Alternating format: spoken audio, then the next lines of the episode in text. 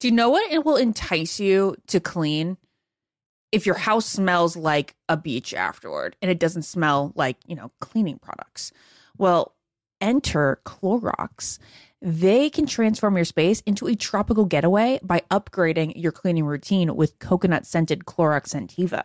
It smells like coconut, it cleans like Clorox, and it feels like inspiration.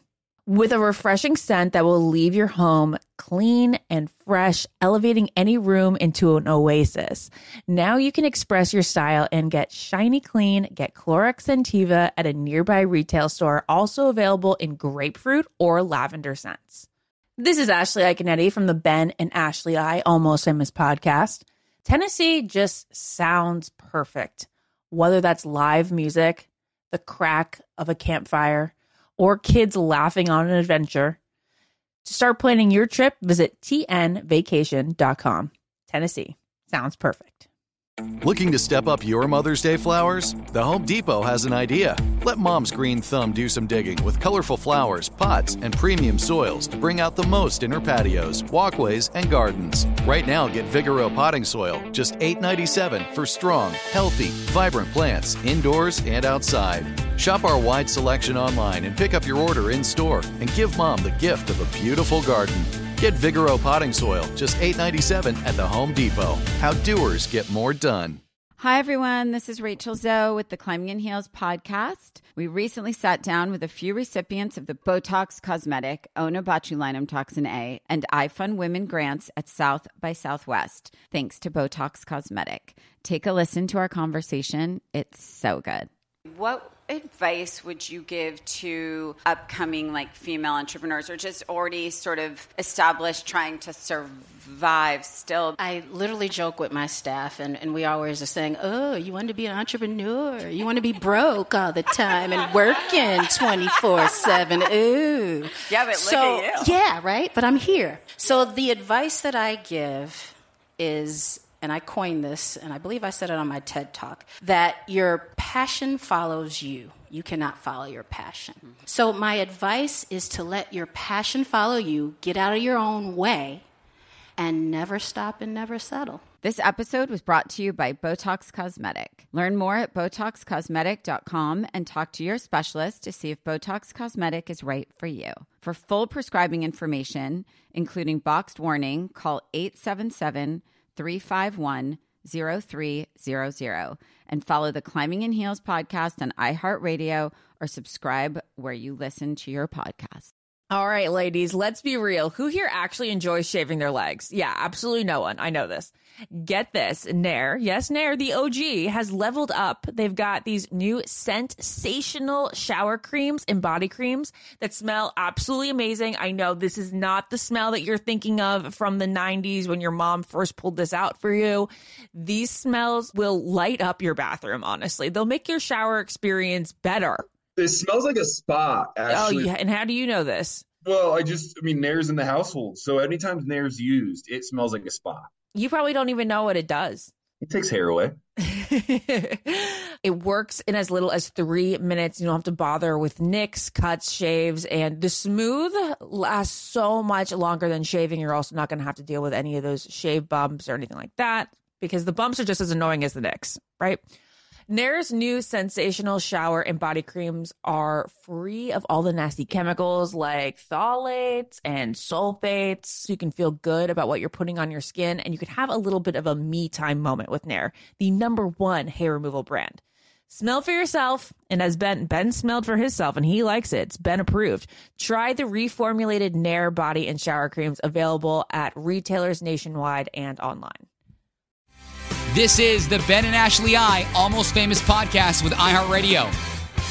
What's going on, everyone? We're Jared. We're doing a live event for the second time, but this time it's not our Help I Suck at Dating live. It's even better because we're almost famous live. We're almost famous. The story of our lives, right there. The story of our lives, and we're live with almost famous. Uh, of course, Dean and Jared here, uh, host of the iHeartRadio podcast, Help I Suck at Dating. We're very excited to be like the opening act over here for Ashley and uh, Ben. Yeah, well, that's the funny thing too is we're the opening act. So Mhm. I mean, hey, listen, all the greats at one point or another were opening acts. Bob Dylan, the Beatles. I'm sure at one point in their career they were opening for someone bigger than them. It's our moment to shine, baby. We can't mess this up. Well, I'm hoping next year, uh, Tanya and Becca will open up for us, and then like we'll just go full circle. You know what I mean? Right, right, right. Well, someone will have to open for Tanya and Becca too. Next year, there's going to be some other people. you Yeah. know, but you know, you know, well, they got to work their way up. You know. right, right, right. Um, tonight is about Ben Ben Higgins and his brand new book that he worked incredibly hard uh, on for over a year. You know about it already. Alone in Plain Sight. Uh, this is Ben's brand new book. It's fantastic. Uh, I can't praise it enough.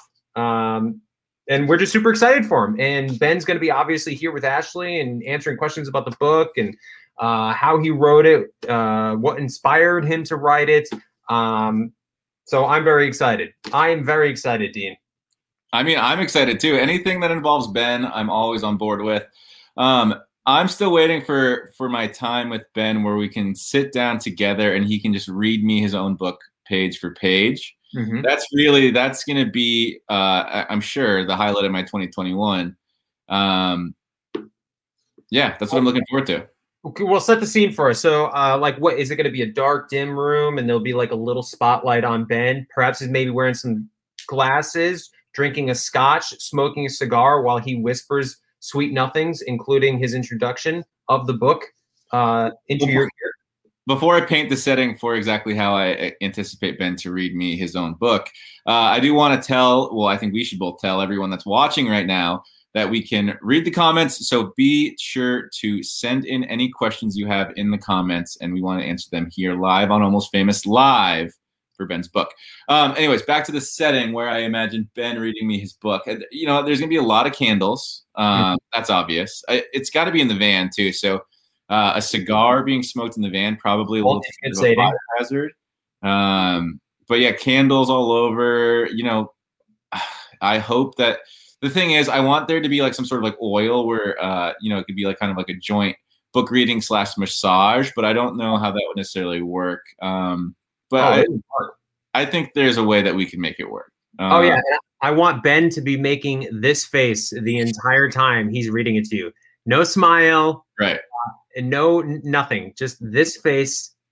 And he doesn't and he doesn't break eye contact the entire time either. No, obviously he always looks away. Eye contact. Then you're then it then it makes it weird. Like we don't want to make this weird. Right. We want the, the eye contact to not be broken. That makes it less weird. Um, yes, so of course, everybody, please send in your questions. We'd be more than happy to answer. Like we said before, Dean and I are the opening act, so we're going to be here for another five, maybe 10 minutes. Uh, and then, of course, Ben and Ashley, your usual almost famous hosts, will be here. Uh, and there'll be some special guests uh, coming in throughout the, the evening, including possibly, I don't know, a guy who maybe has made a margarita or two down in a beach in Mexico. Uh, we also have some former Bachelor contestants that are going to come on. Uh, that, of course, you know their names. We know their names. Um, but we do have a question in the chat. Dean, do you want to read it to us? Uh, well, yeah. So I see a question here, Jared. What is your favorite Ben memory or moment? Ooh, favorite Ben memory. Uh, so I talk. I actually wr- wrote this in a, a caption when I was promoting Ben's book. Before the wedding, Dean, you were passed out, so I don't know how much you remember this, but we were all hanging out uh, at a house that one of the guys rented, and it was all the groomsmen, all you guys. Ben was there, my dad was there, and uh, that is definitely one of my favorite memories ever with Ben. And and uh, we Ben and I somehow like made our way outside, and it was just the two of us in the driveway. And uh, no, we did not make out, but I would have totally been down for that. But sorry, Ashley. I'm joking. Anyway, um, but we we were in the driveway for like 15 minutes just talking about life and how crazy it was that we here I am about to get married to someone that I met on a reality TV show, surrounded by some of my closest friends that I met from said reality TV show. So that is definitely one of my favorite Ben memories. What about you, Dean? Uh, yeah, that's that's a good one. Um, I would say mine uh, would have to center around every time Ben and I see each other for the first time in a long time, and I, I think this uh, Ben goes back doing this with like a lot of his buddies. So this is not just a me memory. I'm sure a lot of his friends have a very similar memory of him. But he always goes, "Everybody, watch out! Higgy's here!" Every time he walks into a room, and it is the most electrifying thing I think I've ever experienced. Every time I experience it, it just it's it's absolutely amazing. Uh, and that happened after Ben and I hung out a lot on winter games. And so every time I see Ben, that's that he screams out at the at the top of his lungs, uh, and then gives the biggest bear hug. So it's just that's like one of my favorite Ben things. He's Uh, like Dwayne the Rock Johnson. He's just the most electrifying man in, in professional sports. It's electric. It's absolutely electric. It's it's absolutely electric. Um, Jared, this question is from Sophia. What are your Valentine's Day plans? Uh, I'm gonna cook for Ashley. We're gonna stay home, uh, and uh, I'm gonna cook. I made a pizza a couple last week or a couple days ago. I forget, but I'm gonna make a pizza for her again. She loved it, uh, and uh, you know I might have some flowers or or something along those lines ready to go. Maybe some chocolates. Uh, but yeah, we're gonna stay in, have a bottle of wine. I'm gonna cook for her, and that's our Valentine's Day. What about you? Nice. So you're staying in for it, huh? Uh, yeah, it's just I don't know. It's gonna be crazy out there. Probably restaurants are gonna be packed. You know, packed with social distancing, obviously. Right, so right. just better to stay home. Yeah, it's gonna be very similar for us. We're probably gonna stay home. Um, I'll probably try to cook something, but we're. It's like so funny because even like for New Year's, it's like, and obviously like we're in a pandemic, so no one's really doing anything. But like I was like sleeping by eight thirty p.m. on New Year's. Uh, Valentine's Day is definitely another one of those days where it's like you can go to restaurants and that's great, but it's like it's a it's like safer to stay in and, and do it yourself, and b it's just like it's more enjoyable anyways. Like I would rather just stay home and have like a nice meal and a couple uh, glasses of wine. Um, so that's probably what we're gonna be doing, I think. Oh, that sounds like a great night. And then, of course, like you said, nobody's doing anything except for Tom Brady. Uh, he's having boat parades down in Tampa. Oh, there's. Oh my god, I almost said Pippa. Um, um, um, We just had someone. Kylie just asked where is Pappy, and he was sitting right next to me. He just wanted to say hi real quick.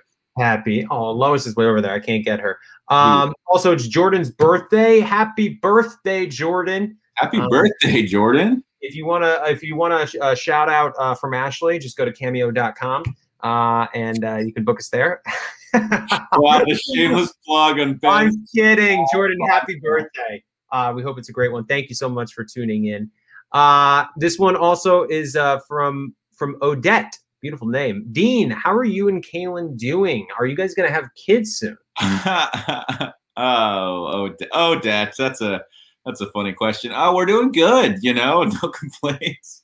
We uh it's funny because like we definitely, you know, obviously have been spending a lot of time together with quarantine. Well, not uh, you know, with just this whole pandemic that's going on. So we've been spending a lot of time together. Um, and there are times where we get like a little ir- irritated with each other, but for the most part, uh, on on the grand in the grand scheme of things, things are going well. We like done a good job of like giving each other space when we need it, uh, and and when we are together, everything is fine. Uh, and, and we're not going to have kids uh, anytime in the near future whatsoever. Pappy's enough for us for for the next 5, 10, 15 years. But you know, oh i'm sure caelynn's on the same page with you on that one 15 years you fit 20, maybe 30. I don't. Depending. Eh, we'll see. You guys want to rush into things, obviously. I also noticed, Dean, that the flow is coming back. Your hair looks quite nice. Well, you know, actually, it's funny because I was going to tell you that I think did you get a haircut? I did. I trimmed it up. You did. I was I was liking how messy it was getting. You were looking like very Leo la la like Ti- Titanic or something like that. I looked like I could have a van myself. Uh, it was getting pretty shaggy. Right. I I, I would thought that there was gonna be one day where we'd be driving down the highway. I looked to my left, and there you are, driving your conversion van down the road. Yeah, I wonder what Ashley. I would. We should honestly do that for just for Instagram content. I think Ash and I should live in a van for a month and just see what happens. I want to see I would, Ash. really- I would I would give you uh, anything you wanted. I would give you Pappy for a month. I would I would pay you money to try living in the van for the month. I mean, one. Pat, well, the money's great, but honestly, Pappy's enough. I'd love to live with Pappy for a I month. think I think you would be fine in the van. I just can't imagine Ashley. No, well, you can't bl- bring an entire glam room into the van. And the, the one I'm in right now, literally, the lighting's so good because she has this huge, like five foot vanity. I don't think that's fitting in the van doors. It, uh, the vanity in the van. I don't know. It could work. Uh, maybe one day, Jared. Maybe one day. Anyways, you guys, you you bared with us for a solid ten minutes. Uh, we're so sorry you had to sit through all of that, but the main event is coming up. Ben and Ashley are going to be hopping on uh, for their live Almost Famous. Uh, is there anything that uh, we want to say before we get out of here? Are we staying or are we leaving? Uh, I think we're bringing Ben in. Hey, Hey, you're out of here. Everybody, watch out. Higgy! It's electric. It's electrifying. I don't know. I don't know. Oh, boys, thank you so much for the introduction. Uh, you guys are great. I, I know you have a lot going on in life, but the fact that you came here to hang out with us tonight is is very, very special. Um, also, Dean, I think you and I need to talk. I'm sure the people out there listening could get on board with this. Ashley Iaconetti in a van for two weeks. Two weeks would all be I need, and it would be incredible. I'm down. Let's do it. That would be fun. Well, actually, Yeah. that wouldn't be fun. that wouldn't be fun. That would be funny. Funny, right? That would be fun. think about think about you know when you're old and gray, you could look back and be like, remember those two weeks I lived in that van? Let's That's what- that It's one of those adventures that I feel like you would not enjoy experiencing, but the memories would be really good. Have you guys ever had a vacation like that? Yes, absolutely. I would say like any big excursion I go on, I'm like, this is horrible, and then you look back and you're like, okay, that was actually pretty epic.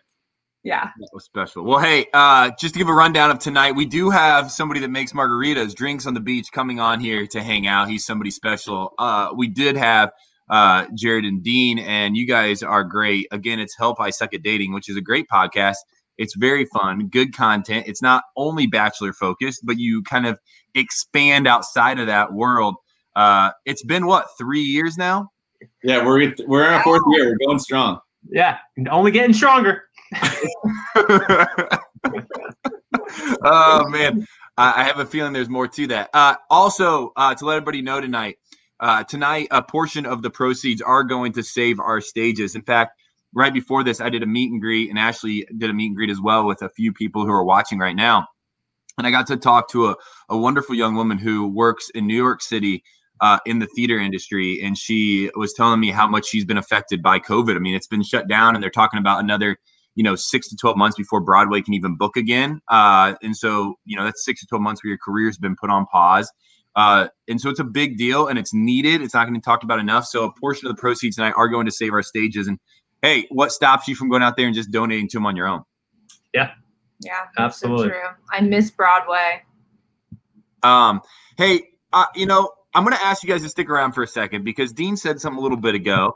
Um, and here's the next thing in the in this live show tonight. I'm going to read to everybody, and I would love for if you guys could give me 10 minutes that I could read to you.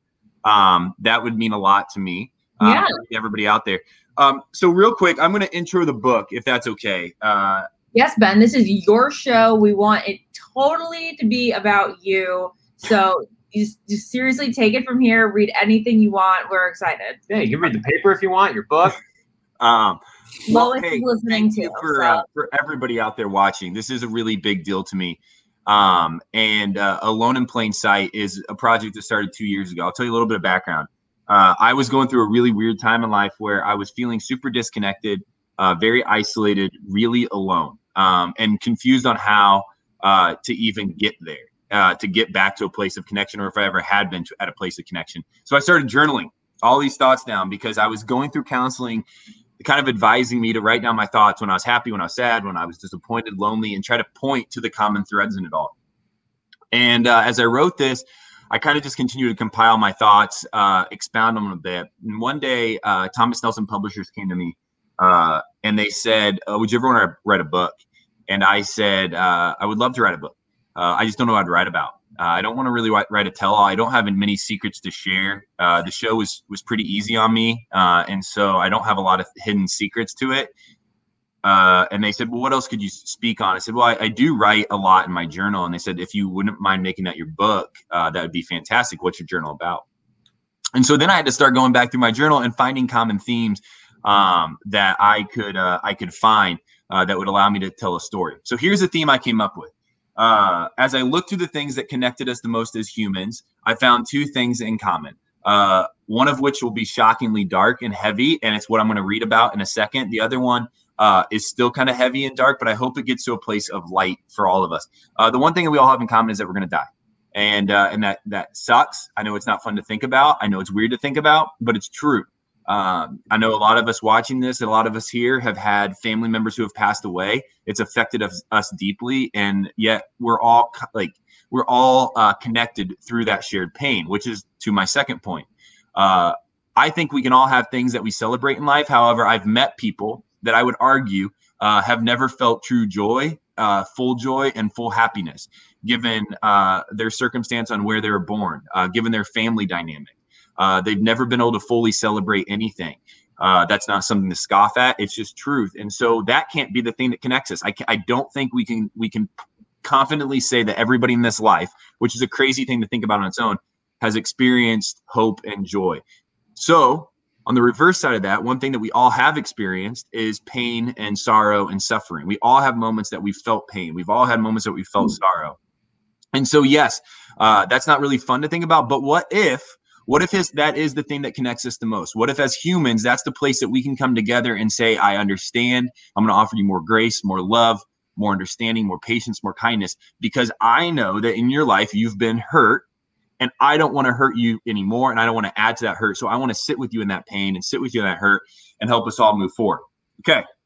So that's what the book comes from. So it's a for it's for people who feel disconnected, um, isolated, alone, misunderstood. And I, I hope for the reader when they're done reading it, they feel less alone uh, and they feel more purpose filled, more valuable, and more connected than ever. But through the process of writing the book, I was able to uh, one day uh, this girl uh, friends reached out to me. Her name was Annie, and um, her friends texted me and said Annie's a big fan of The Bachelor. Would you do a video for her? Annie doesn't have long to live, and she wants a video from some of her favorite people. So I said, yeah, I would. So I did a little video for her, and it was just saying, hey Annie, thinking about you. And I sent it, and her friend responded with, "Thank you, Annie. Loved the video so much." And there was something in that moment that just didn't feel right to me. It felt uh, this will be a, a pretty popular word, I believe, in the next uh, couple weeks uh, for Bachelor Nation. But it felt performative. It felt fake. It felt uh, like I was being a fraud. I sent a video to somebody who is who is 22 years old and who doesn't have a long to live, and I was what going to feel better about myself.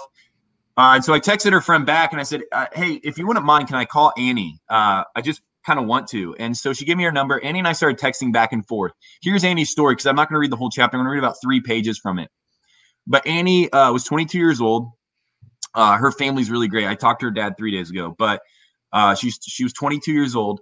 Uh, she was diagnosed with cystic fibrosis. She had two lung transplants, and she was when I was texting with her, she had a week before found out that she had just been uh, um, declined for her third lung transplant. So she had three weeks to live, and she was literally suffocating uh, as we spoke. And at that time, I wanted to learn from Annie. Uh, what would it look like if you knew you had a limited amount of time left? What would it look like if the one thing that I believe connects us as people, if you were facing it head on, knowing you weren't going to stop it, it was a train coming at you, what would you want to do? I clicked the number and typed, Hi, Annie, this is Ben Higgins. Caroline, give me your number. I hope it's okay for me to text you. Annie texted right back. I didn't have, um, I don't have her first text still, but I did save many of those that followed. I can't bring myself to delete them. They feel sacred to me. They're still on my phone as we speak. Uh, I told Annie how she had inspired me. She replied, Yeah, I'm trying to turn this into something positive. I always wanted to make an impact on this world, and now I'm finally getting the chance. I always wanted to get into YouTube or something, but I was afraid of being judged. Didn't know if anyone would want to hear what I had to say. It was my dream job because I can't have a regular job since my immune system is so suppressed. I was sad at first, thinking finally I can do my dream job. Like maybe I have the platform. And it kind of broke my heart thinking that all my dreams are coming true when my life is coming to an end. It didn't seem fair, but I'm not going to think like that. Instead, I'm using it to push me to get better and better so that I can live out my dreams for as long as I can. We texted back and forth for a while that day, and some of the next and the next until talking with her was like talking to any of my other friends. She kept asking me, but I, she kept asking about me, but I wanted to know about her. Her attitude in the face of death just blew me away. Even though Annie was only 22, she seemed to have uh, have a much better grasp on life than nearly anyone I'd ever met. And that's what I really wanted to ask her about. I texted her one day. You spoke about wanting to help people recognize the fragility of life. In your 22 years, what have you learned about life? What do you tell people? She replied, I've definitely learned a lot, and I've spoken at many events about many different things, such as organ donation, finding a cure for CF, motivational speaking. But one thing I've always said was that I'll never let CF define me, cystic fibrosis. I never kept it hidden, but it was just a part of me. I always made my message about how I was how I was a fighter and how I'd never give up. If I gave in, then I'd be letting CF win and take over. I knew I was going to die earlier than most. And I always said that as long as we cherish every moment and take the time to live life, our lives would be worth it. I wept as I le- read those words. I knew I was going to die earlier than most. And I always said that as long as we cherish every moment and take the time to live life, our lives would be worth it. I promise only two more pages. I'm not going to read this whole chapter. Um, I had just turned 30, which is one of those birthdays where people act like you're old, but you aren't. Before I met Annie, I felt like I had all the time in the world in front of me. But reading her text, I tried to see the world through her eyes. Life is so short. It just keeps getting pushed. It just keeps pushing you along like one of those moving walkways in the airport. We jump on and move forward while life moves past us. We watch it go by, but we are moving too quickly to grasp anything until we hit the very end. And by then, it's too late. Annie's life was shorter than most, but life for everyone is just a breath. I'd always known this, but up until that moment, I'd done nothing to get out in front of it or prepare for it. That doesn't mean I'd never thought about death. I have moments where I lay in bed and my mind starts wandering and a darkness sweeps over me. I ask myself, what if? The only thing I've ever known is breath. Their son and their our family and faith and love and friends and celebration and laughter and tears and life. But what if it were all taken away? If is not the right word because it will be all taken away someday. The only question is when. Can I be honest with you? Thinking about my own mortality and how fragile life is really scares me. Just to think that everything I've ever known, everything I take for granted, everything I've loved, all of it will be gone in the blink of an eye as this life comes to an end. I am but a breath, and so are you. And here was this beautiful young woman telling me to cherish every moment. I texted her back. One more page. What is something you would tell someone who is young and healthy to look for in life? Her reply was the second half of her last text. I'm going to include all of it because she nails exactly what I want this chapter to say. Then, this is Annie. Then, when I needed to go to the third lung transplant, I knew I had to fight again. And I was super tired. The last three years were wild in terms of all the crazy health things that went on. The doctors all told me that if I didn't go for a third, no one would judge me because no one knows if it will even work since there's only been 11 in the US and three at Duke where I was going. But I told them, nope, I'm going to fight. I told them if I just get one week, uh, if I just get one week being able to breathe again, it would all be worth all the pain and the torture. And then I was told it was over. And there was nothing more they could do. I was scared and frustrated and felt like I was disappointing everyone. I didn't just fight by myself. I had friends, families, doctors. I had my army behind me fighting too. I wanted to continue to fight for them and for myself. When that video was taken that went viral, the video that I was a part of, I was so out of it. I was told I had 48 hours to live, and so my friends wanted to cheer me up. I was so happy and grateful that all these people were reaching out to me, but part of me but part of part of it made me sad because yeah, I would love to meet Taylor Swift. But the way it was happening was because I was dying. I saw news articles saying gravely sick girl's final wish was to meet Taylor Swift. That's not me. Yes, I had only two weeks to live, but I'm so much more than just a sick girl.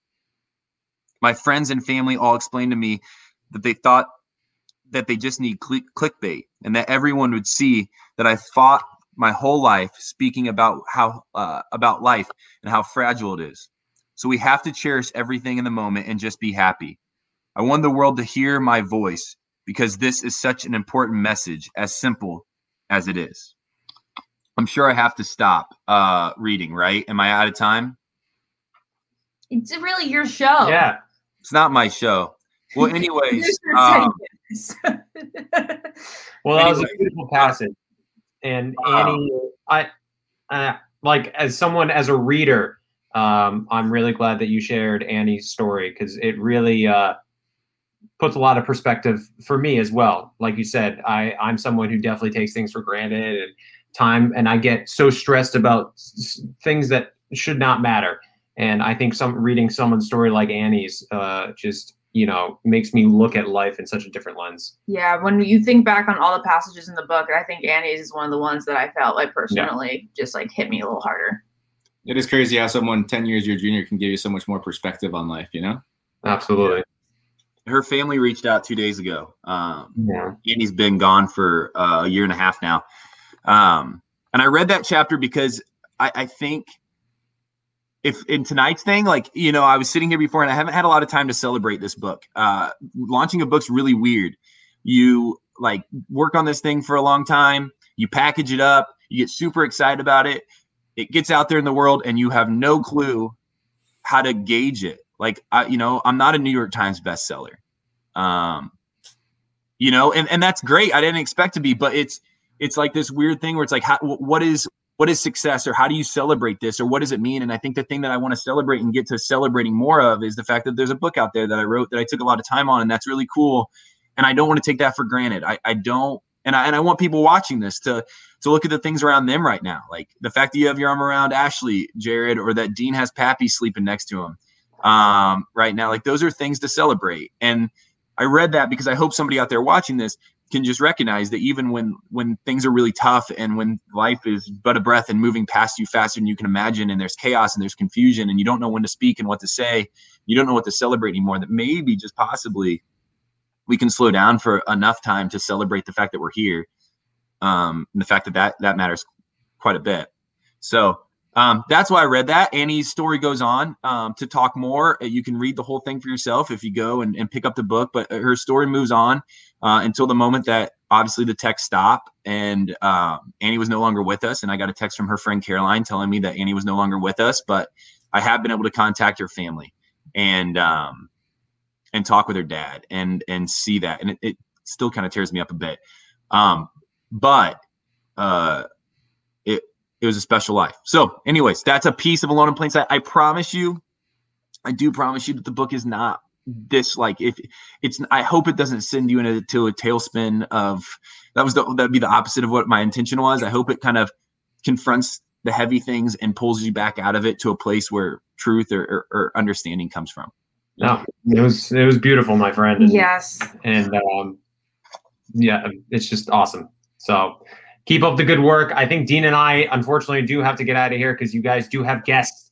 Uh, you are popular people. Um, so love you, buddy. Congratulations on the. We're so excited for you. Thanks for coming on. Love you.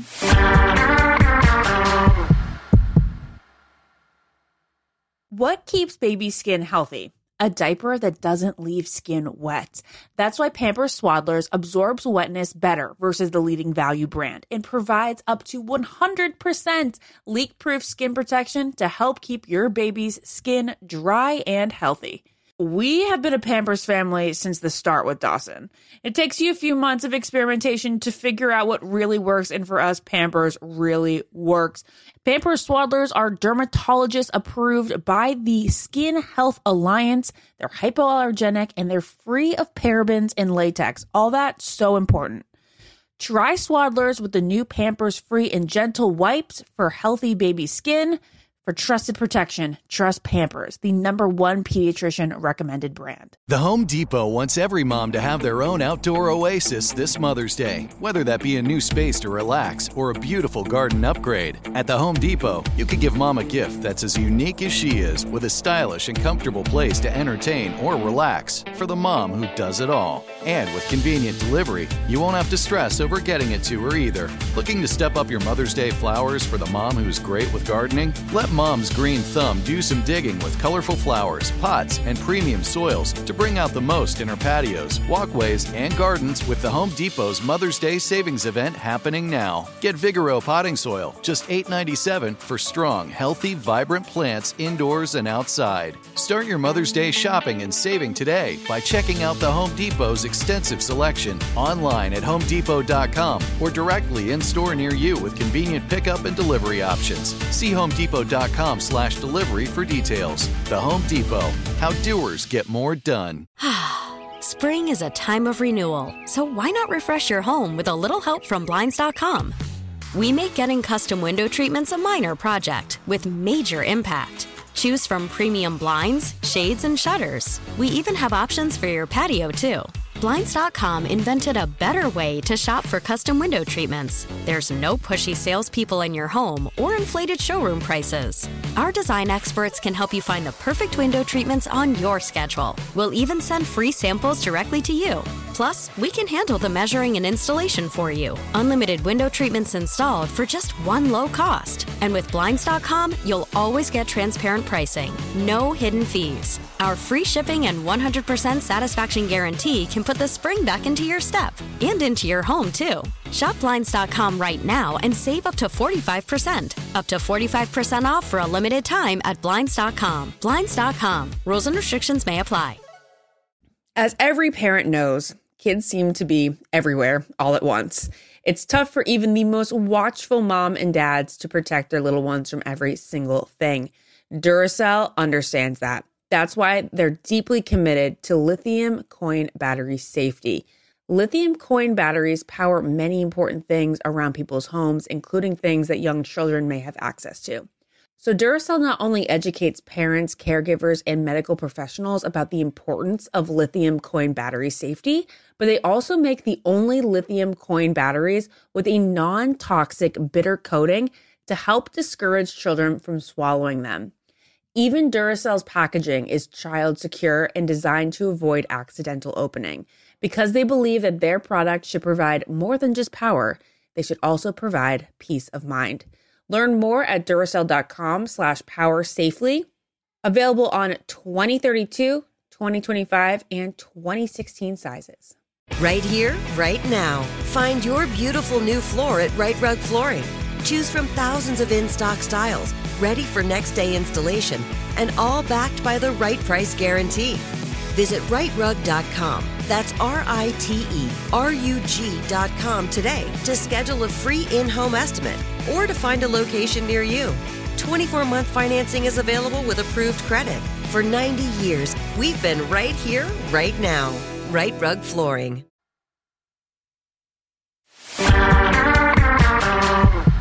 All right. Well, Ben, um, we have Wells up first, and I know that I want you to lead all these conversations. I'm really just an audience member, um, but we're going to talk about, you know, how how the stories in your book, like if, if I, I believe this is your intention that like you're going to ask kind of us our moments in our lives that we felt the most alone and like what we learned from them, right?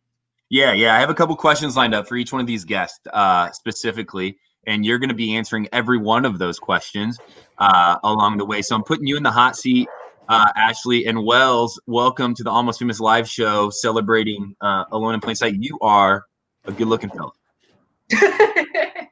Sorry, I had to step out because I was crying listening to that little excerpt, and I had to go powder this because it was bad. I was wondering, are you going to read the excerpt um, about when you when uh, from the book that talks about when you met me and how happy your life became afterwards, or is that Yeah, the yeah. next one? Uh, that's in the acknowledgments uh, that haven't been included yet.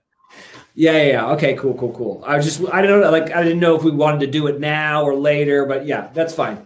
Your thing.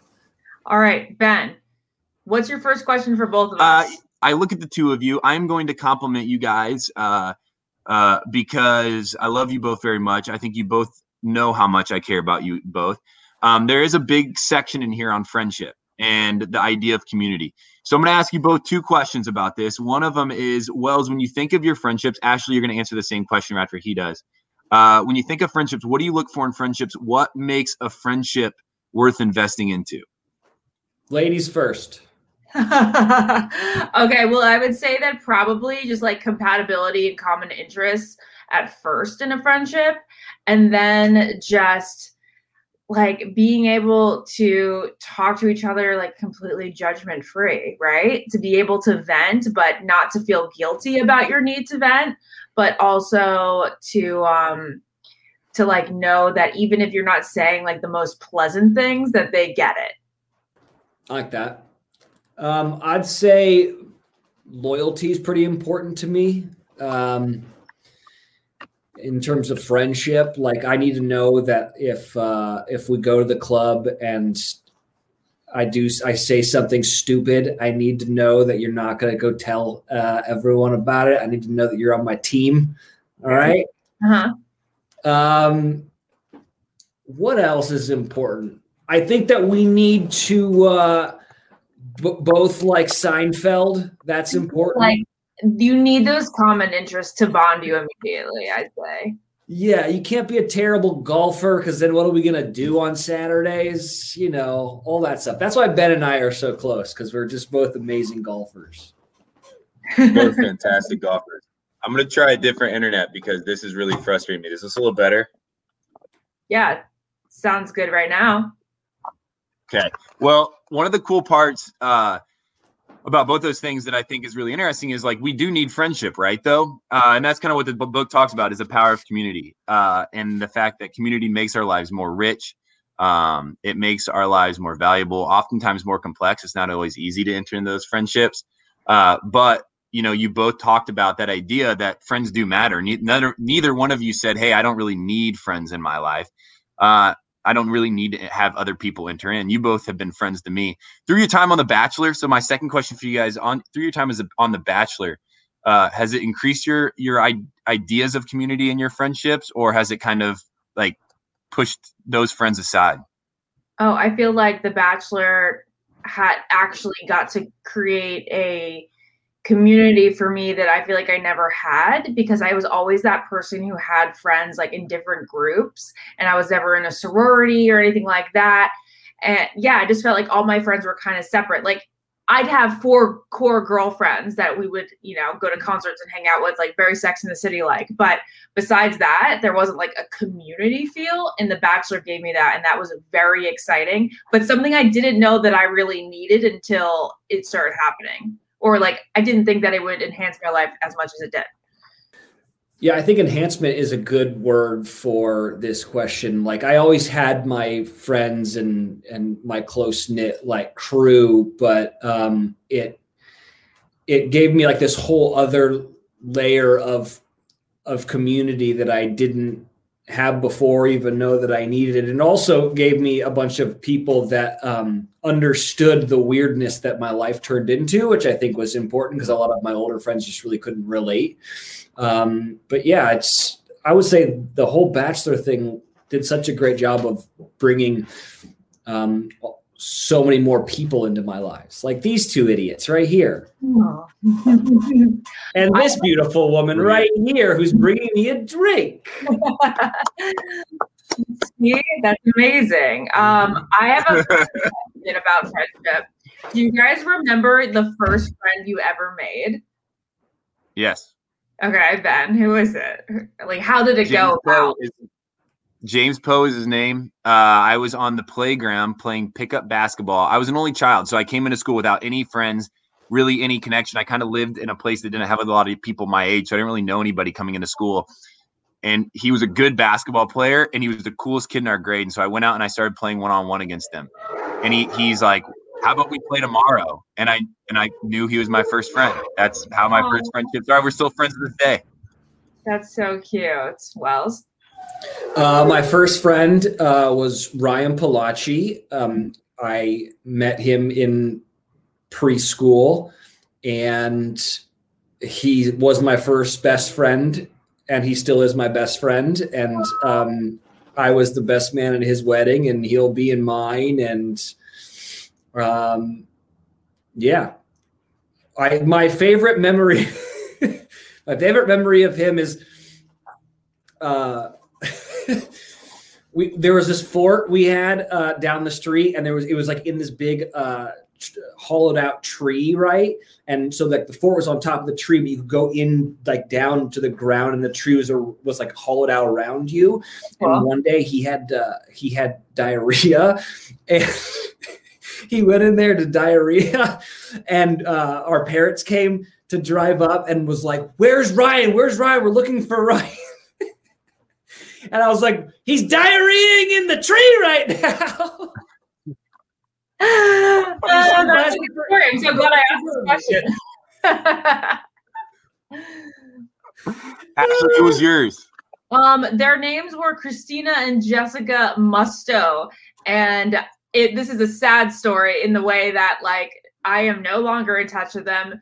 So much so to the point that when I friended them on Facebook about six years ago, they go, I'm sorry, who are you?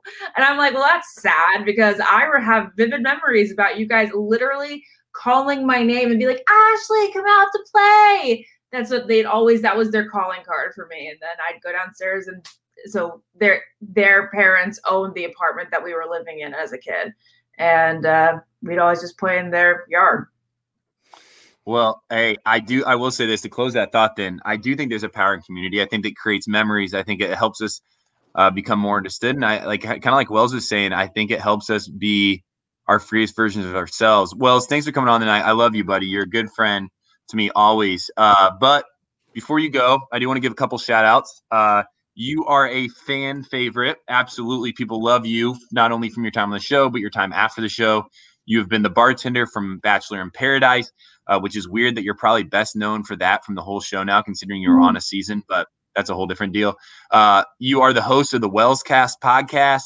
Um, you sit down with celebrities, experts, newsmakers to find out uh, where they came from and how their story began. It's a really cool podcast, and you and I share very similar interests in music. And I listen to that because I know your perspective is always something to listen to. Wells, thanks for joining us tonight. Ben, thanks so much for having me. So proud of you for doing this. I know this was tough. We you've been telling me about this for a long time now, and to see it come to light, come to fruition is just uh, really inspiring. I like I, the fact that you were able to write these this many pages. I know that's what amazing. I want to do. Like I just took two that, years for me to do that. It's not that impressive. No, I just think like back to like my days of like writing essays, and I just think if I were to write a book, there would be a lot of like furthermore, uh, like a lot of those things that you'd like try to get the word count up. So this is impressive, bro. Uh, and also, I've read a little bit of it. And it's uh, absolutely beautiful book. So you should be really proud. And I'm proud to be your buddy. And um, I can't wait for the second one. That's all about me. So you know. Love you, buddy. Thanks for coming on. Bye. Yeah. What keeps baby skin healthy? a diaper that doesn't leave skin wet. That's why Pampers Swaddlers absorbs wetness better versus the leading value brand and provides up to 100% leak proof skin protection to help keep your baby's skin dry and healthy. We have been a Pampers family since the start with Dawson. It takes you a few months of experimentation to figure out what really works, and for us, Pampers really works. Pampers Swaddlers are dermatologist approved by the Skin Health Alliance. They're hypoallergenic and they're free of parabens and latex. All that so important.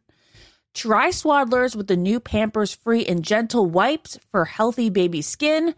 For trusted protection, trust Pampers, the number one pediatrician recommended brand. The Home Depot wants every mom to have their own outdoor oasis this Mother's Day, whether that be a new space to relax or a beautiful garden upgrade. At the Home Depot, you could give mom a gift that's as unique as she is with a stylish and comfortable place to entertain or relax for the mom who does it all. And with convenient delivery, you won't have to stress over getting it to her either. Looking to step up your Mother's Day flowers for the mom who's great with gardening? Let Mom's Green Thumb do some digging with colorful flowers, pots, and premium soils to bring out the most in her patios, walkways, and gardens with the Home Depot's Mother's Day savings event happening now. Get Vigoro potting soil, just $8.97 for strong, healthy, vibrant plants indoors and outside. Start your Mother's Day shopping and saving today by checking out the Home Depot's extensive selection online at homedepot.com or directly in store near you with convenient pickup and delivery options. See homedepot.com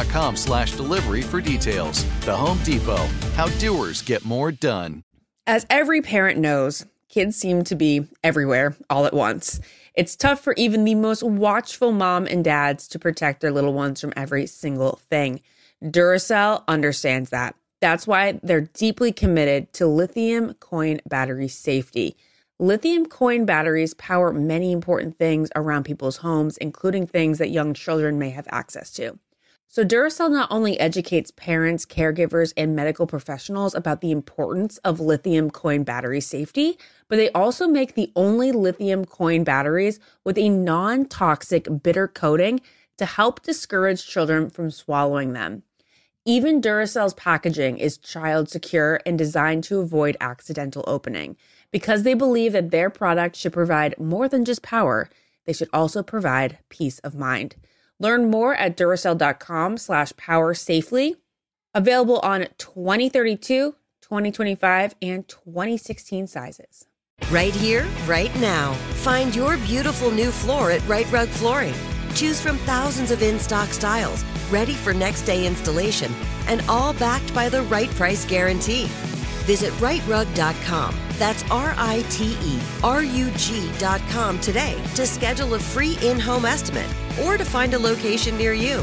24 month financing is available with approved credit. For 90 years, we've been right here, right now. Rite Rug Flooring. Whether you're a savvy spender maximizing your savings with cashback rewards, a thrifty rate watcher seeking the lowest interest, or a travel enthusiast looking for extraordinary perks, Kemba Financial Credit Union has a visa to complement your lifestyle and unique needs. Apply today at Kemba.org to unlock a limited time 2% cash back on purchases and pay 0% interest on balance transfers for an entire year with a new visa from Kemba. You deserve a card that works for you. Restrictions apply. Offer ends June 30th, 2024.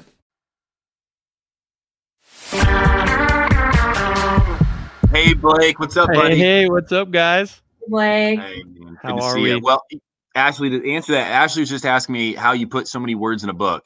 Well, one, it's really easy when it takes two years. Uh, you move very slowly and you gather a lot of stuff. And you, you know what helped me? And so you'll see a second name on that um, cover, Mark Tabb. And uh, it was about uh, seven months left in the writing process, I believe, for me. And I hit a wall, a bad wall uh, especially for the last two sections of the book. I was no longer able to pull out anything emotionally inside of me. So one thing that we started doing was I voiced a lot of the chapters. I think I told you this, Ashley. I would walk through and talk through how I wanted the chapters to go, what I wanted to say, what should be included. And Mark helped me formulate a lot of these thoughts into like a readable format. Um, for the probably last, yeah, I'd say 40 pages or so, he was actively involved in that. And then I would write all of it down and then he would take it and it was a good partnership. Now, that was one way. I can't take all the credit for this, but I can take credit for the words that are in there. Uh, those are my words. I cannot take credit uh, for being able to organize this in such a readable way completely because uh, I did have a lot of a lot of help, and I think most authors do. I think most authors to just have one name on the title probably have a huge editing team behind them that are coaching along. I just thought, hey, this dude sat with beside me and asked me a bunch of hard questions, and so let's throw his name on the title because he's incredible. Uh, Blake, I have a question Hi. for you, man. Tonight, Yes. our guests are going to be able to talk about what you're up to, and I can't wait for that. We'll close with that. Uh, but each guest that are, is coming on, I've kind of um, kind of picked out some questions from the book that I just want to ask you personally, and this is one that um, is interesting to me because of your story, and and then Ashley is going to answer this as well. The question for you is: You've been open about your you, you know your time on the show, and also your time with mental health. I know you've talked about a lot. It's it's not really something that's hidden at this point, but within those moments, uh, something that doesn't get do- dove into very often is how alone you felt. Um, and uh, and I want to ask you just the, the the simple question of: Is there a moment in your life that you felt alone? If it's about the show, that'd be great because people watching probably do enjoy the show. Uh, and if so, how did you work through that? What did it feel like? Uh, and Ashley, I'm going to ask you the same thing. Ooh, um, you know, I'm sure that there are, you know, obviously the biggest moment that sticks out to me when I've I've felt the, you know, the loneliest uh, was definitely coming off of Paradise.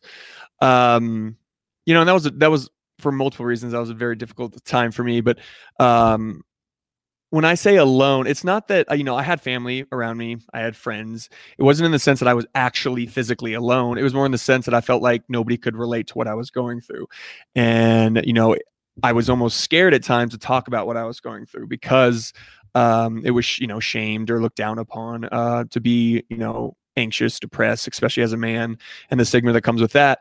And so I felt alone in the sense that nobody you know what could relate to what I was going through. So that's why in your book at times ben it's and and you know other not only men but everyone that speaks out about their their struggles and kind of their experiences um it just helps others feel more comfortable in talking about it. And when you talk about it, um, it allows you to get through it not only you know faster, um, but it, it also helps down the line because you, you still I still have my bad days and my good days, but I'm able to I guess recover faster, if you will, because I'm able to reach out to certain people that I know will will can relate and will talk about it. And so I mean, there are times reading this, Ben, where in a weird way, like I'm like feel like I'm kind of reading like your diary at a time, but like in the best way, you know, because you're so vulnerable and open in it, and that means a lot to people who do feel alone because it, you know, even if it's just one person, that's what I always say. I talk about my experience on the show, and if it affects just one person and they feel comfortable enough to speak on or to reach out to somebody or to seek therapy, then you know that's that's well worth it. So, yeah. So shout shout out Yeah, to you for making a lot more people feel, you know, not not lonely. So It's interesting because it did start out as a journal. Um, and Uh oh. we lost you, Ben. Well, while Ben is rebooting, um, I will share the story of when I was felt most alone, and that was when probably like getting into my twenties when I was the only person in my friend group. I was starting to be the only person in my friend group who like had never had a boyfriend, and I had never had sex, and the whole virgin thing was getting me to feel very um I couldn't relate to a lot of people at that point because I was like the only one left and I was and it was very much out of choice. But when the conversation when conversations would come up in groups of friends that didn't know that I was a virgin and they'd start talking about like their best time or their first time I'd be like, does anybody need anything else to drink? And I'd like, you know, jump up and it'd be like so awkward because I just, I was like, how do we get off this topic? How do I not let people Right. on this? Like, it's such an intimate thing to talk about. Like Um, yeah, like like playing Never Have I Ever, and you still have all five fingers up, and everybody else is down. you're like- when never have I ever would be suggested as a game, my heart would drop. I'd be like, I'm out. I hate never have I ever. No, it's so lame. Um, so I, yeah, I definitely started to feel very alone then. And I always kind of kept that part of me as something that just my best friends would know. Um, and then on the show, I was open about it in my audition process, which of course led me to being, you know, encouraged to talk about it on the show. And on the show, again, I felt very scared and alone and felt like it was such a turn off. And I was like, no, but I'm so I'm so weird for being a 26 year old virgin. But then it's weird that it's weird. It's uh coincidental. It's it's ironic that Becca is going to be up next because Becca actually was one of the first people who made me feel very much not alone. We were sitting around. She's like, "Why are you so upset?" I'm like, "I just told everybody that I'm a virgin," and she's like, "Me too." I'm like, "No way." No way. And that was kind of the beginning of me being like, oh, like I can I I did embrace it as a decision, but I didn't necessarily like, embrace it as like something to talk to people about.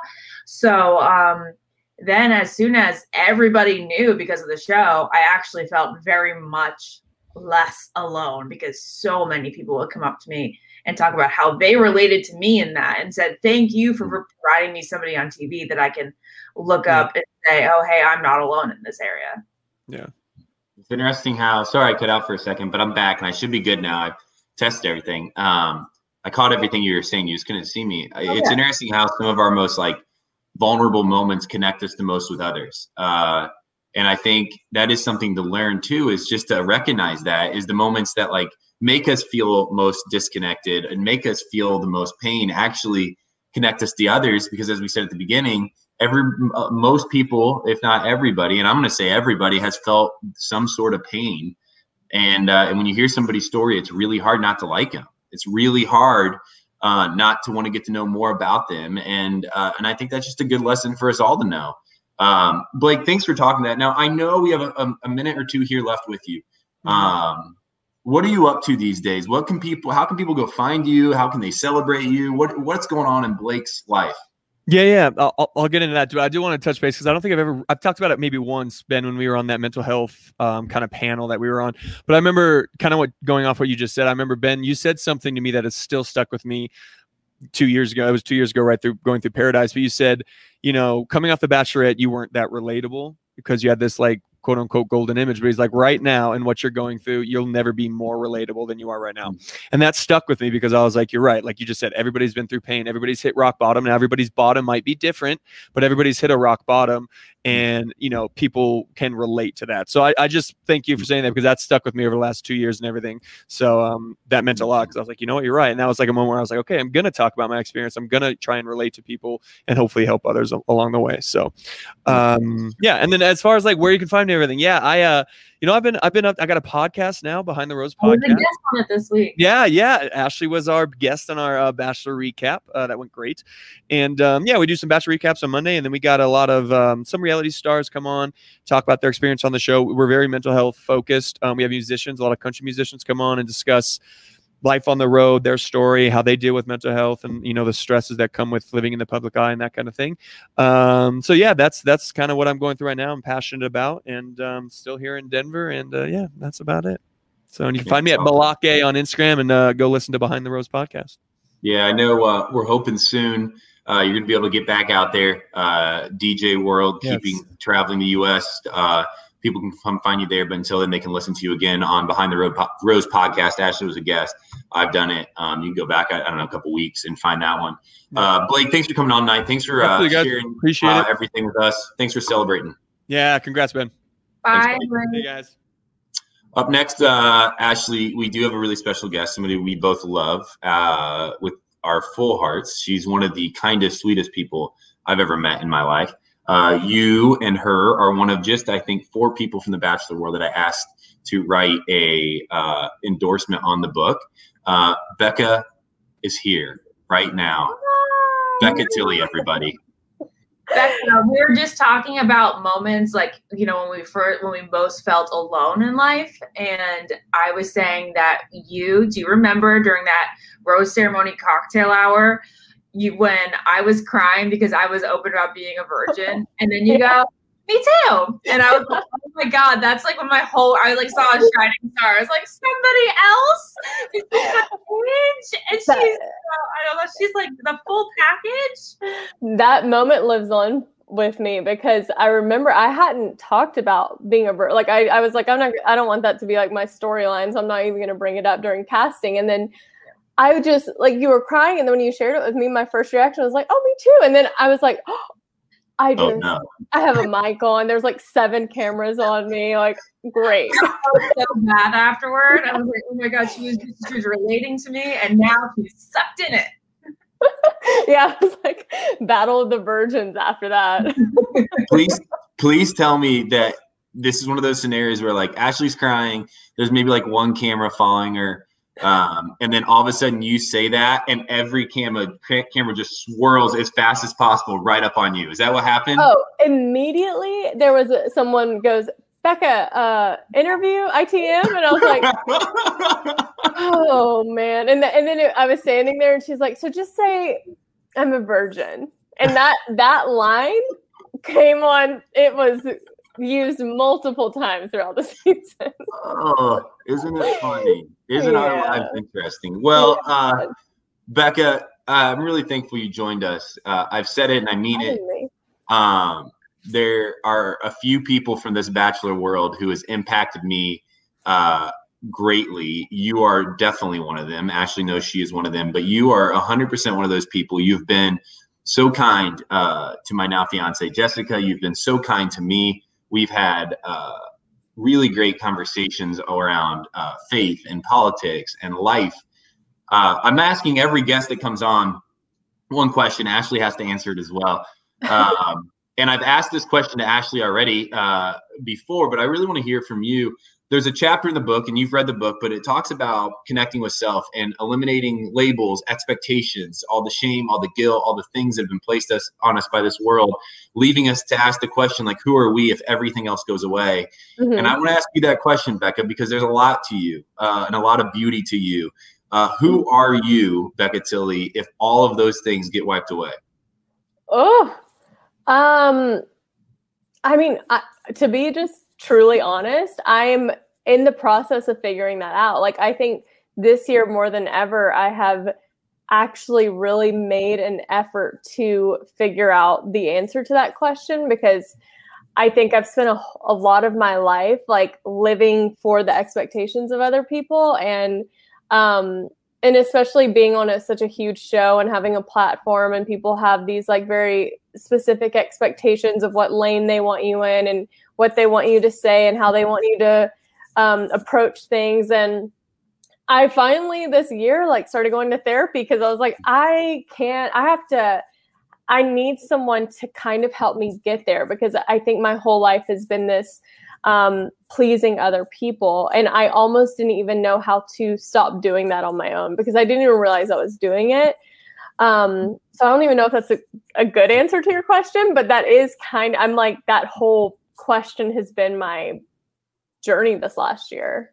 It, it's it's a great answer. Uh, one because it's true. Um, so there's not like a right answer to that. I think for me, it's nice to hear that. And it's interesting because the more and more I ask that question to people as I wrote the book and as as people out there watching, most people are in that place. I'm in that place where it's a constant journey. It's a constant um, asking of that question: Who am I? Who am I today? Yeah. Who am I in this moment? Who am I in this response to this thing? This thing is making me feel angry or confused. Why? Like, who am I in this in this time in this event? And and I think that's I I think that might be the answer. And I, and I the reason I ask this and the reason I say that is because I'm sure there's people out there who've seen both of you uh, on social media and said, wow, uh, those girls are beautiful. They have it all together. They've got it figured out. They're doing their thing. Life seems to be easy. Like they've got it. And they go, I just wish I could I could be like them. I just wish I could have it all figured out. And both of your responses. So Ashley, I've already asked you the question of who are you, and you can answer it if you'd like right now. Um, but I want to ask you that question: Is like so when people assume that or think that about you, what would be your response to them?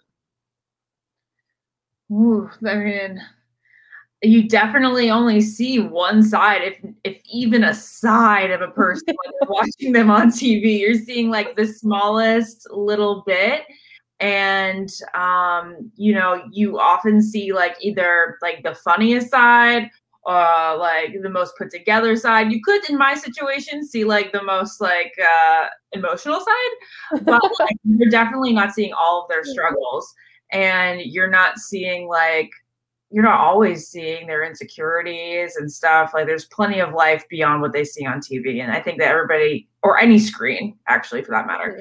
So um you just have to take that into consideration every time you're feeling envious of somebody's life through a screen Mm. Yeah, it's true. It's very true. Becca? I just I I think it's it's so almost comical for people to think that like all of us have it all together, you know? Yeah. Like the the I consider y'all some of my closest friends from the show and some of our conversations we've had and um, I would say both of you are do a very good job of being vulnerable. I don't think you put on this like facade that everything's perfect on social media, but it is funny that to think that people have that idea that there's no insecurities, there's no struggles, it's all together, there's no anxiety, it's all just easy going all the time, which for me is not the case. mm-hmm. It hasn't been the case at all. It's uh yeah, I, I even tonight, you know, I'm sitting here and I was getting ready to do this, and uh, Jessica was getting ready to head out. I was, she's like, "How you doing?" I was like, "I don't know. I have my my stomach's in knots. I have a very anxious stomach. I I, I don't know right now. I don't know how I feel, how I think. I, I just I'm I'm trying my best, hon."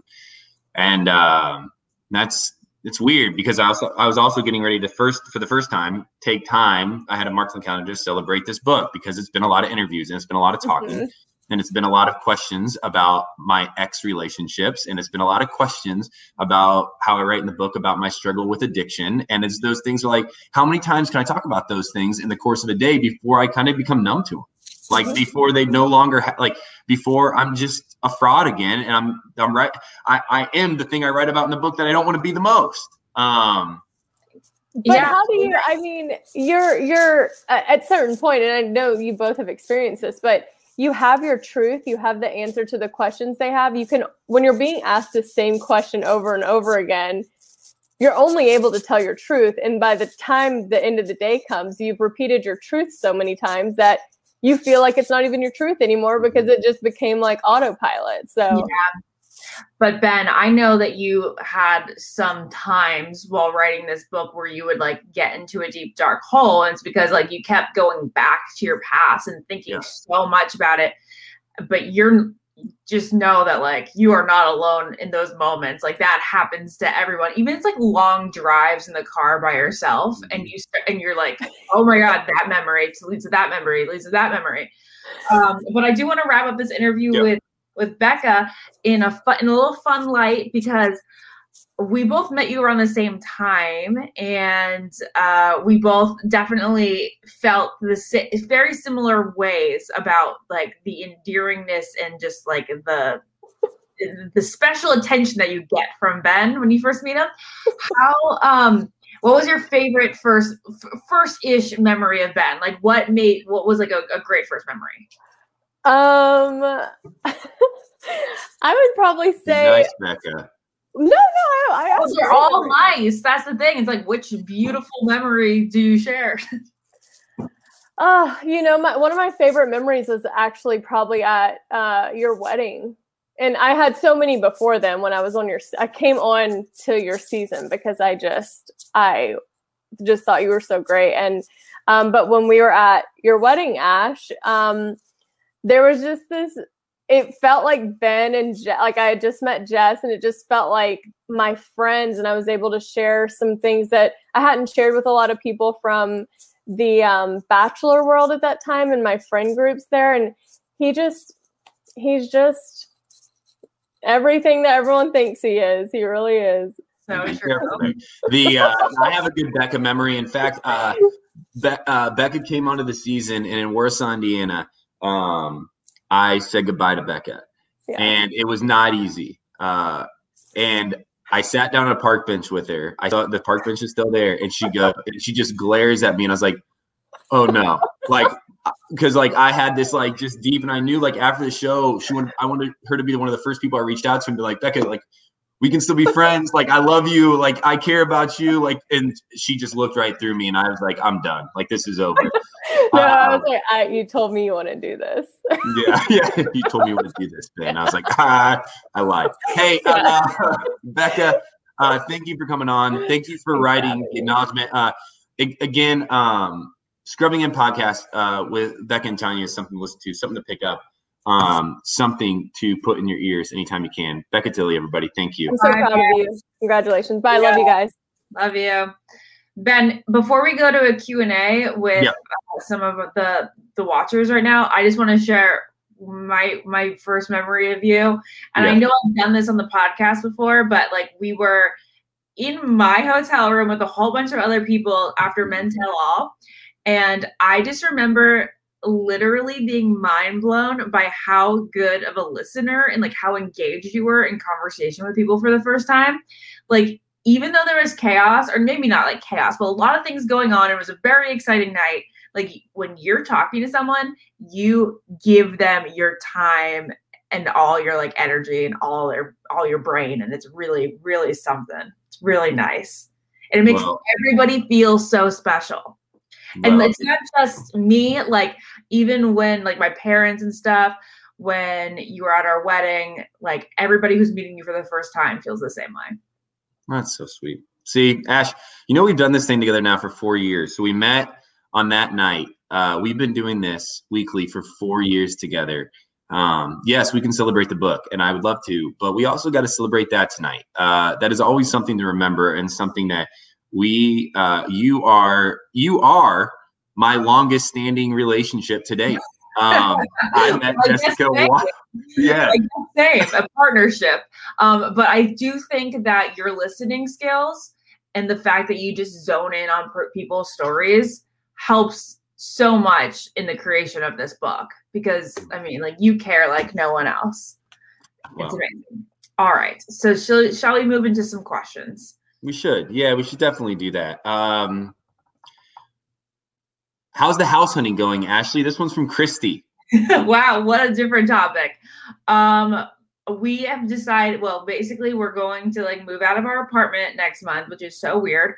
We're gonna be like just didn't this. bouncing around between um, his sister's house and my family's house until we can get like a good like a, a rental that we like enough to stay in for like about six months, and hopefully that would take us into the like the building of our own home in Rhode Island. So that's how the house hunting is going. We've kind of given up on house hunting and we've decided that we're going to go straight into building, even though that was something that we were planning on doing for a couple of years. We just feel like that's what both of our guts are pulling us towards. I didn't know this. That's big news. Yeah. Uh, so what do you do with all your stuff? So you're packing it all up. Is it going to Rhode Island and you guys are just going to couch surf? Yeah, it's going to Rhode Island. Um, it's going to stay in a storage unit for a while. And then, so his sister's husband is away um, in the military. He's in Bahrain until November. So we have our own room there. And then we have plenty of space at my parents'. So we're just going to spend time with family until like May. And then we may look into getting a place in Rhode Island for six months to a year. And then, you know, if LA calls back next year and everything is like up and running and we have to be here for work, we may get a small place like in the valley. Okay, two questions for you. Just follow up, answer them as quick as you want. Are you ready to leave LA? I know this is hard for you.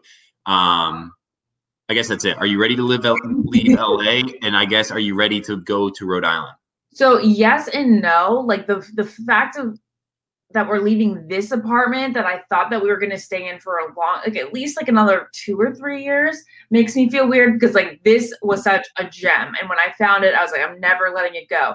The city of LA, I'm actually pretty cool with leaving right now.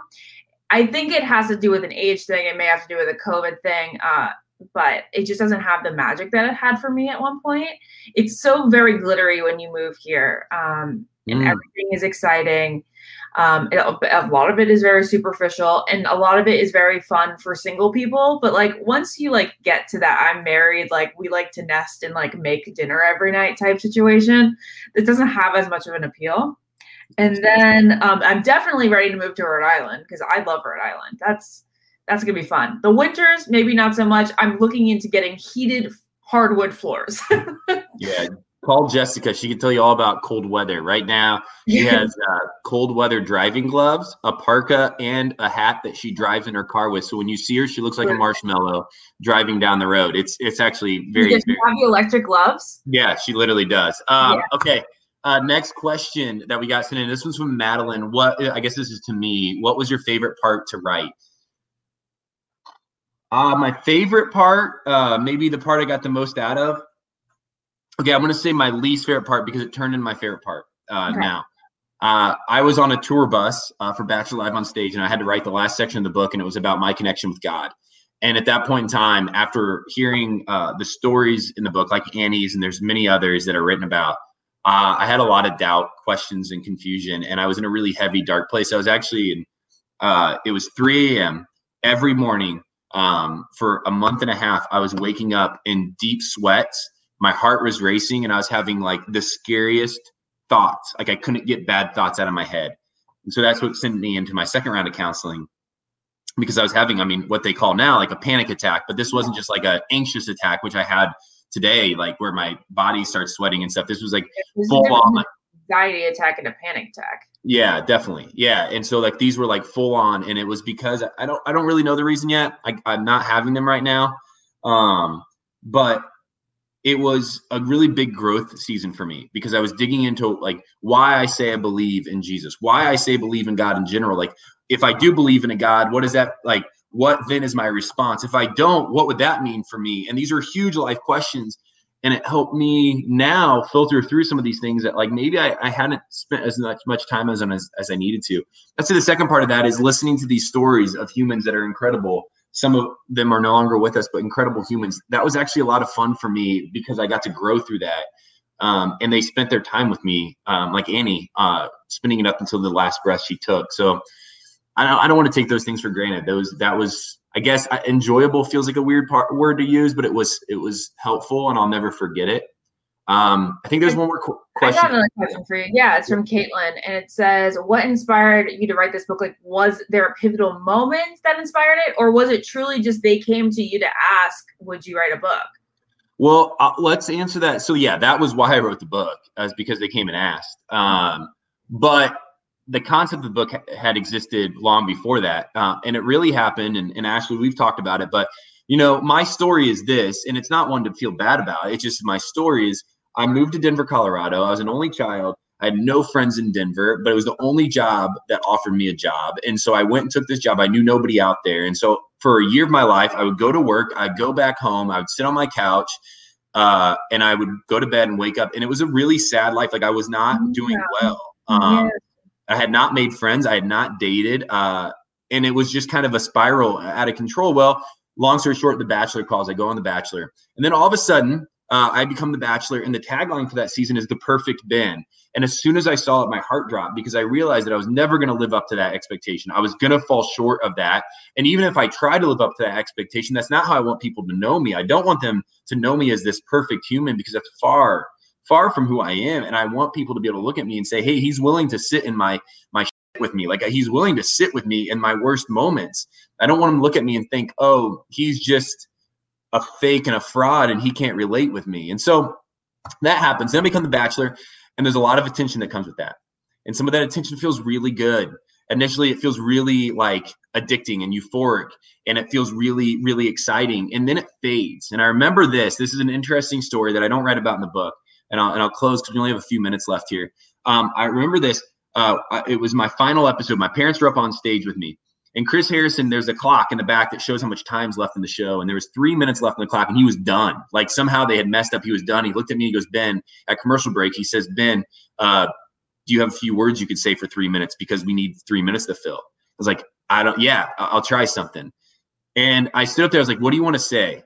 And it hit me. I, was- I, I said, and, and I remember this. I said, this is my last time uh, as the bachelor on this stage. I know this has been my 15 minutes of fame, fame and i know it's ending and, I, and if i have one thing to give i just want to say thank you.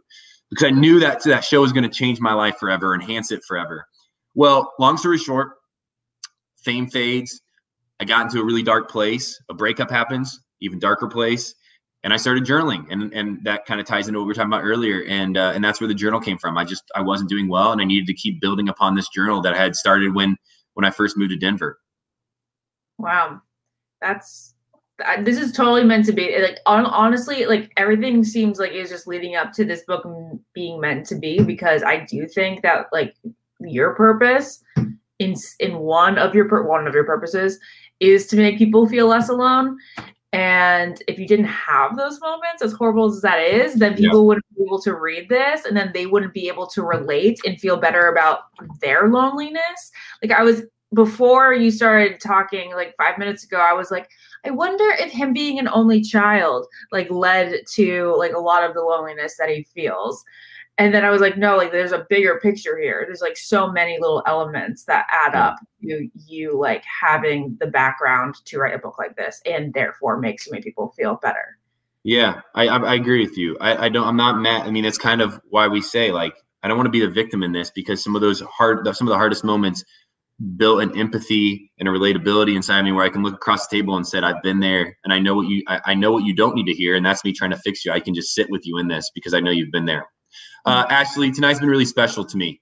Uh, thank you for sitting with me. Thank you for always supporting me. Thank you for being my co-host and us. I don't even think we've ever argued, um, which is pretty impressive. Um, That's maybe actually we ha- even when we call and like we call each other about how to handle a situation, we're pretty much always on the same page.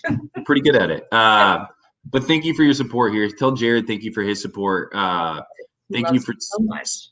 Spending this evening um, talking about my book and and doing it here on this platform. Thanks to iHeart, the Almost Famous team, uh, for doing this with me tonight. Thank you for all you out there watching. Uh, I, I wish I could give you all big hugs, um, but we can't. Where's your favorite place for people to get the book?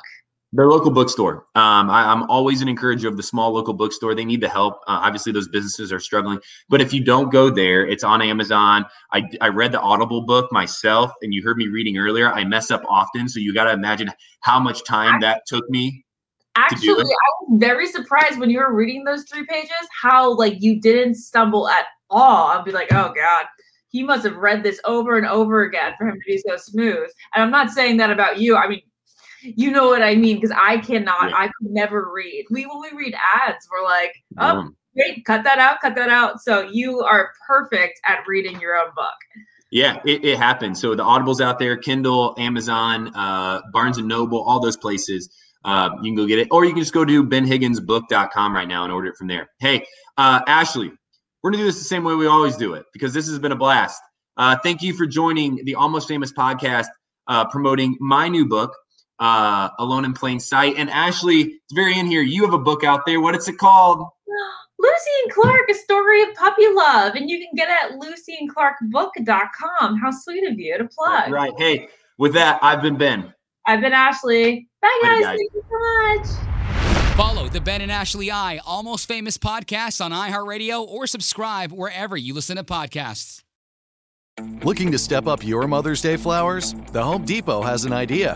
Let mom's green thumb do some digging with colorful flowers, pots, and premium soils to bring out the most in her patios, walkways, and gardens. Right now, get Vigoro potting soil, just $8.97 for strong, healthy, vibrant plants indoors and outside. Shop our wide selection online and pick up your order in store and give mom the gift of a beautiful garden. Get Vigoro potting soil, just $8.97 at the Home Depot. How doers get more done. Ashley, is it true that some contestants have cashed in their 401k to afford a new wardrobe for The Bachelor? I mean, you do need a lot of ball gowns when you think about it, Ben. Where did you hear this? On Smart Money Happy Hour. It's a podcast where two money experts, Rachel Cruz and George Kamel, talk totally unfiltered about life, pop culture, and how to afford it all with 90s nostalgia and reality TV fandom mixed in, of course. Ooh, you do not have to say more to get me into this. To check it out, you can search Smart Money Happy Hour and listen wherever you get your podcasts. Hi, everyone. This is Rachel Zoe with the Climbing in Heels podcast. We recently sat down with a few recipients of the Botox Cosmetic, Onabotulinum Toxin A, and iFund Women grants at South by Southwest, thanks to Botox Cosmetic. Take a listen to our conversation. It's so good. What advice would you give to upcoming like female entrepreneurs or just already sort of established trying to survive still? I literally joke with my staff, and, and we always are saying, Oh, you want to be an entrepreneur? You want to be broke all the time and working 24 7. Ooh. Yeah, but look so, at you. Yeah, right? But I'm here. So the advice that I give is and I coined this, and I believe I said it on my TED talk, that your passion follows you. You cannot follow your passion. Mm-hmm. So, my advice is to let your passion follow you, get out of your own way, and never stop and never settle. This episode was brought to you by Botox Cosmetic. Learn more at BotoxCosmetic.com and talk to your specialist to see if Botox Cosmetic is right for you. For full prescribing information, including boxed warning, call 877 351 0300 and follow the Climbing in Heels podcast on iHeartRadio or subscribe where you listen to your podcast. Right here, right now. Find your beautiful new floor at Rite Rug Flooring. Choose from thousands of in stock styles, ready for next day installation, and all backed by the right price guarantee. Visit riterug.com. That's R I T E R U G.com today to schedule a free in home estimate or to find a location near you. 24 month financing is available with approved credit. For 90 years, we've been right here, right now. Rite Rug Flooring. Whether you're a savvy spender maximizing your savings with cashback rewards, a thrifty rate watcher seeking the lowest interest, or a travel enthusiast looking for extraordinary perks, Kemba Financial Credit Union has a visa to complement your lifestyle and unique needs. Apply today at Kemba.org to unlock a limited time 2% cash back on purchases and pay 0% interest on balance transfers for an entire year with a new visa from Kemba. You deserve a card that works for you. Restrictions apply. Offer ends June 30th, 2024.